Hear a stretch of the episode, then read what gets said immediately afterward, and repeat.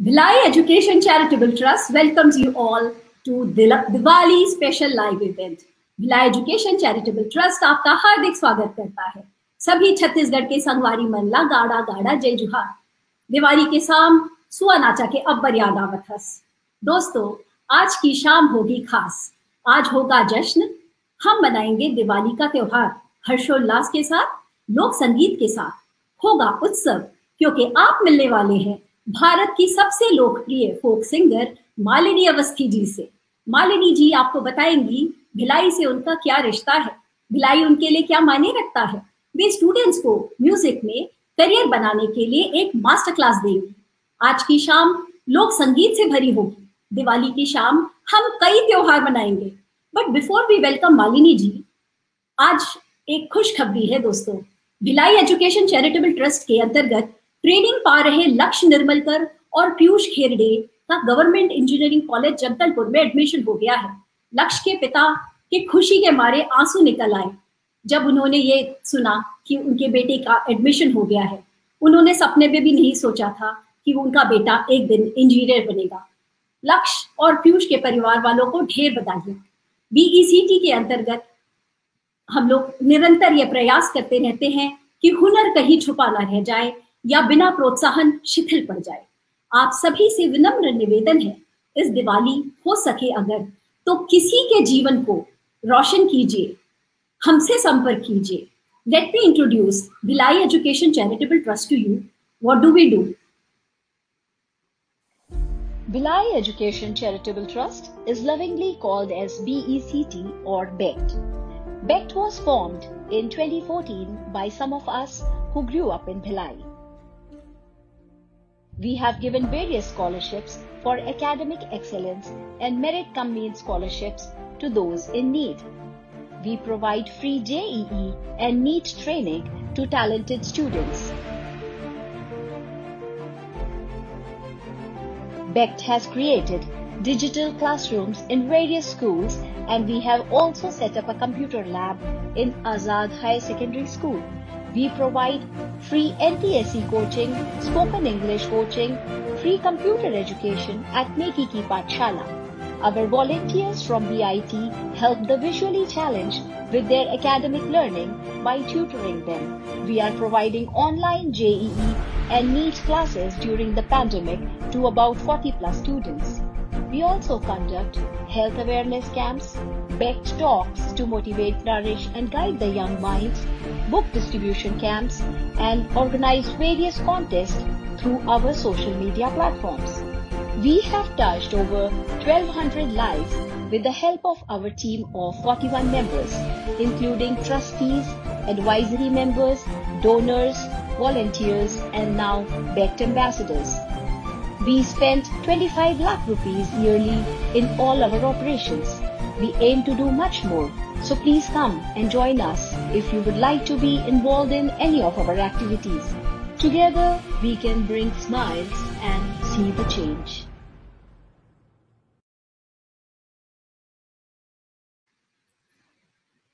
गर्व से परिचय दे रही हूँ उनका, जो एक आदर्श भारतीय महिला है।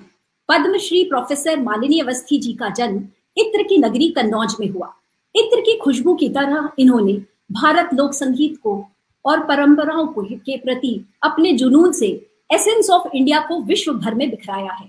इनके पिताजी डॉक्टर प्रमथनाथ अवस्थी जी बलरामपुर हॉस्पिटल में सीनियर मेडिकल सुपरिंटेंडेंट थे और माताजी श्रीमती निर्मला अवस्थी जी बहुमुखी प्रतिभा की धनी, अपने सामाजिक दायित्व को समझने वाली, प्रतिभाशाली, प्रभावशाली एक गृहिणी थी। प्रोफेसर साहिबा मालिनी जी ने यूनिवर्सिटी ऑफ लखनऊ से M A in modern history with specialisation in medieval and modern Indian architecture किया है। वे गोल्ड मेडलिस्ट रही हैं और भातखंडे संगीत महाविश्वविद्यालय के म्यूजिक में पोस्ट ग्रेजुएशन किया है। फोक म्यूजिक के विभिन्न रूपों के research on documentation and dissemination के कारण मालिनी जी को बनारस हिंदू यूनिवर्सिटी के भारतीय अध्ययन केंद्र इंडियन स्टडी सेंटर में centenary chair professor for folklore के रूप में नियुक्त होने का विशिष्ट विशेषाधिकार प्राप्त है। Malini ji also serves as an honorary professor at the Media Center for Jawaharlal Nehru University in New Delhi.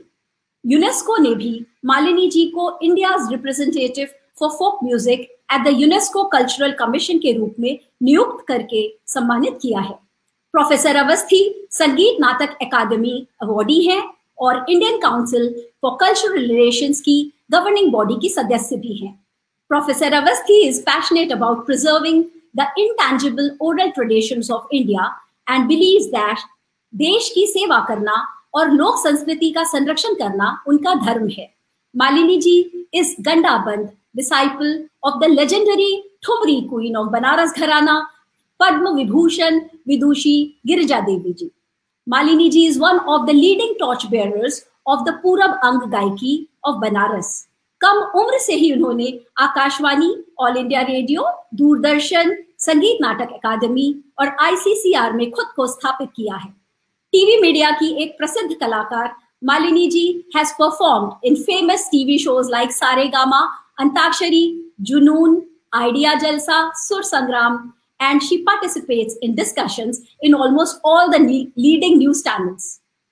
Malini, Malini ji ने भारतीय लोक गायकी का प्रदर्शन फिजी आइलैंड से लेकर यूनाइटेड स्टेट्स ऑफ अमेरिका तक किया है। दोस्तों, मालिनी जी का मिशन अमूर्त संस्कृति इंटैंजिबल कल्चर ऑफ इंडिया को बढ़ावा देना रहा है। इन्होंने भारतीय संगीत के विभिन्न पारंपरिक और लोक रूपों का संरक्षण, प्रचार और प्रसार किया है, जैसे विंटेज ठुमरी, दादरा, कजरी, झूला, होली, चैती, संस्कार गीत, श्रम गीत, ऋतु गीत, सूफियाना कलाम and various famous forms of music from Awadh and Banaras. Professor Awasthi ने सोनचरिया नामक एक नॉन प्रॉफिट ऑर्गेनाइजेशन का संगठन किया है, जो पूरे भारत के विभिन्न ग्रामीण, आदिवासी और लोक कलाकारों को एक मंच प्रदान करता है और वे उत्तर प्रदेश संगीत नाटक अकादमी में एक लाइफ टाइम रत्न सदस्य भी हैं। मालिनी जी को दो हज़ार छह में यश भारती पुरस्कार से सम्मानित किया गया, जो उत्तर प्रदेश सरकार का सर्वोच्च सम्मान है। मालिनी जी कई सालों तक उत्तर प्रदेश में इलेक्शन कमीशन की ब्रांड एम्बेसडर रह चुकी हैं और इन्होंने लोगों के बीच मतदान अभ्यास को बढ़ावा देने में बहुत ही सराहनीय कार्य किया है, जिसके लिए वे भारत के मुख्य चुनाव आयुक्त द्वारा सम्मानित की गई है। भारत के लोक संगीत को लोकप्रिय बनाने के लिए उनके अथक परिश्रम के लिए श्रीमती मालिनी अवस्थी जी को वर्ष दो हज़ार सोलह में देश के सर्वोच्च नागरिक सम्मान पद्मश्री से सम्मानित किया गया। मालिनी अवस्थी जी के पति उत्तर प्रदेश के अत्यधिक प्रतिष्ठित आई ए एस अधिकारी, जो इस समय चीफ सेक्रेटरी हैं, श्री अवनीश अवस्थी जी हैं। इनकी बिटिया अनन्या डॉक्टर हैं और पुत्र अद्वितीय सुप्रीम कोर्ट में वकालत करते हैं। आइए बिना किसी विलंब के आह्वान करते हैं प्यार, प्रतिभा और ऊर्जा की स्रोत, भारत की सबसे प्रसिद्ध लोक गायिका पद्मश्री प्रोफेसर मालिनी अवस्थी जी। प्रणाम भाऊजी। बहुत बहुत आभार जूही, और सबसे पहले तो बहुत बहुत शुक्रिया, इतना लंबा, इतना डिटेल, इतना प्रिसाइज मेरा परिचय तो किसी ने आज तक नहीं दिया। बहुत बहुत आभार, और तुम्हारे माध्यम से पूरे भिलाई चैरिटेबल ऑर्गेनाइजेशन के जितने भी लोग आज इससे दुनिया भर में कहीं भी हो जुड़े हैं, उन सबको नमन करती हूँ, वंदन करती हूँ, क्योंकि मेरे लिए तो भिलाई बहुत आदरणीय है, बहुत खास है, बहुत स्पेशल है।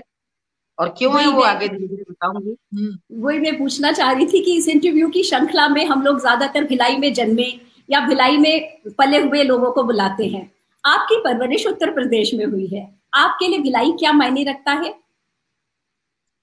Uh, एक तो मैं बताऊं कि बड़ी अच्छी फिर आज शुरुआत करी दिवाली पे, क्योंकि जो पैदा हुए हैं, जो पले बड़े हैं भिलाई में, उनका इंट्रोडक्शन तो ठीक है, लेकिन जो ब्याहे गए हों, बहुओं का भी इंट्रोडक्शन होना चाहिए। तो मैं भिलाई की बहू हूँ, छत्तीसगढ़ की बहू हूँ एक तरह से, और मेरा कैसा परिचय और एहसास कैसा रहा वो आप समझ सकते हैं कि हम कन्नौज में पैदा हुए और इस्पात नगरी है भिलाई, तो वो उतना कंट्रास्ट था, जो लाल मिट्टी दिखती है। आ, बट मैं मेरा जो भिलाई जाना हुआ, मैं सुनने वालों को बताना चाहूंगी कि हमारे फादर इन लॉ उस समय सिंप्लेक्स कास्टिंग में ही काम कर रहे थे, आ, और पद्मनाभपुर दुर्ग में रह रहे थे। और अभी भी मुझे याद है कि सारनाथ एक्सप्रेस से उस समय तो फ्लाइट्स वगैरह थी ही नहीं. I am talking of thirty two thirty three years back. और बिलासपुर uh, के बाद जैसे आने लगता था रायपुर, तो एक लगता था कि आप हाँ छत्तीसगढ़ में आप प्रवेश कर गए हैं. तो विवाह के बाद हमारे मैं ब्याह करके मैं दुर्गी आई, भिलाई आई, और तब तुमसे मेरी भेंट हुई जूही, और आपके पेरेंट्स से सबसे हम लोग का घर का ही बिल्कुल रिश्ता है, नाता है. तो एक बहुत सुंदर जो फेज होता है हर एक के जीवन का, सबसे एक्साइटिंग पोस्ट मैरिज, और तो वो मेरा वहीं पे बीता.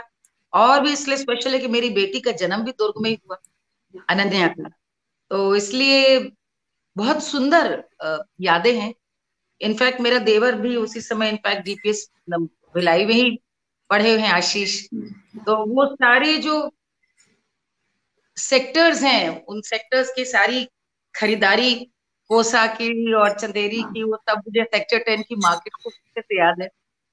और सब्जी खरीदना, खासतौर पे लाल भाजी, मुझे Chhattisgarh I think has the most amazing varieties of shaak. जितने भी जो साग हैं उनकी ऐसी वैरायटीज कहीं नहीं मिलती. I think it's so rich in minerals also, क्योंकि वो जमीन की खासियत है वहाँ की, it is very rich in minerals, और इसीलिए वहाँ पे इस तरह का काम भी है. तो भिलाई के लिए बहुत विशेष स्थान है. मुझे मुझे ये भी पता है कि आपको वहाँ के गहने बहुत पसंद हैं.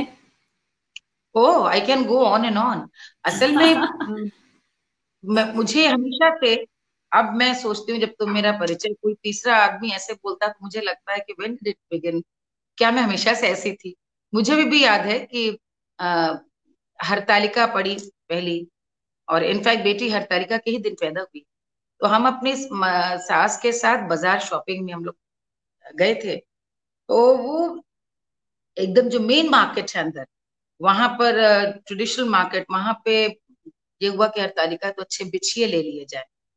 तो जो चांदी में भी ऑक्सीडाइज, रियल सिल्वर में जो आ, इतनी सुंदर मछली के मुंह की, और इतनी आई थिंक क्योंकि वो जो जनजातीय प्रभाव है वहां पर, इसके लिए जो पारंपरिक वहां पे बिछिए, छागल, पैर के पाए, पायजे, उनके जो डिजाइन मिलते हैं, they are so authentic and so good कि आप यकीन नहीं करेंगे.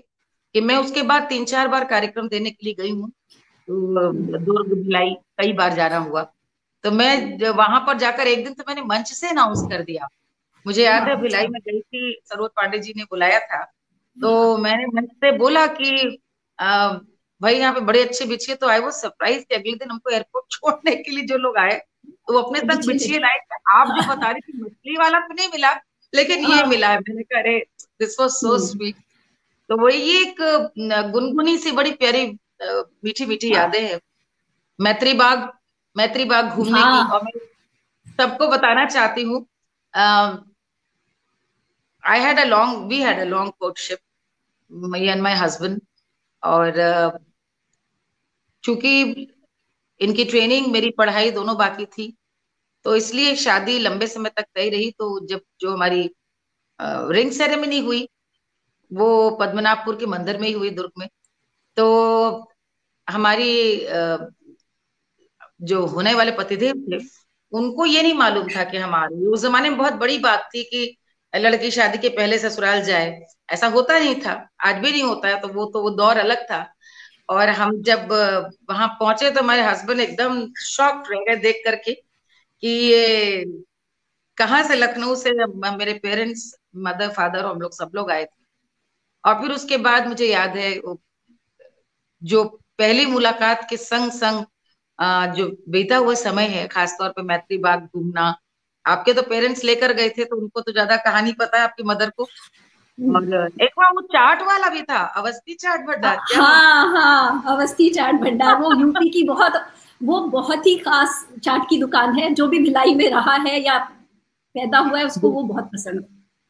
तो बहुत सारी चीजें, डोंगरगढ़, जैसे डोंगरगढ़ देवी का दर्शन, वो सब बहुत कह सकती हूँ मैं कि बहुत अच्छा आत्मिक लगाव है मुझे. और मेरा ये सौभाग्य रहा है जूही कि मुझे बहुत ऐतिहासिक अवसरों पे वहां पे गाने के लिए बुलाया गया. एक बार तो इंजीनियरिंग कॉलेज ने बुलाया था अपने यहाँ, एक बार बीआईटी, और गोल्डन जुबली थी इस स्टील प्लांट.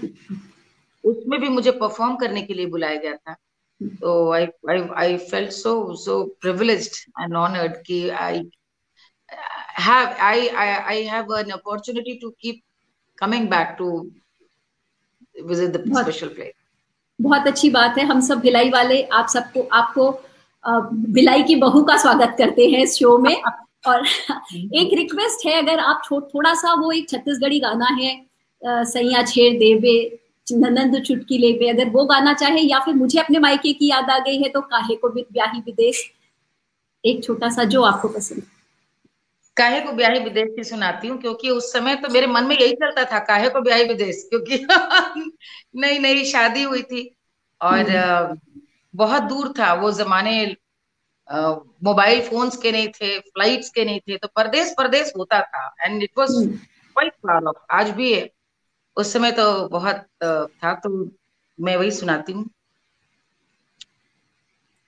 काहे को ब्याही विदेश अरे लखिया बाबुल मोहे, काहे को ब्याही विदेश अरे लखिया बाबुल मोहे, काहे को ब्याही विदेश हम तो बाबुल तोरी बगिया की कलिया अरे घर घर मांगी जा, अरे लखिया बाबुल मोहे, काहे को ब्याही विदेश. तुम खुद ही विदेश में बैठी हो और हाँ।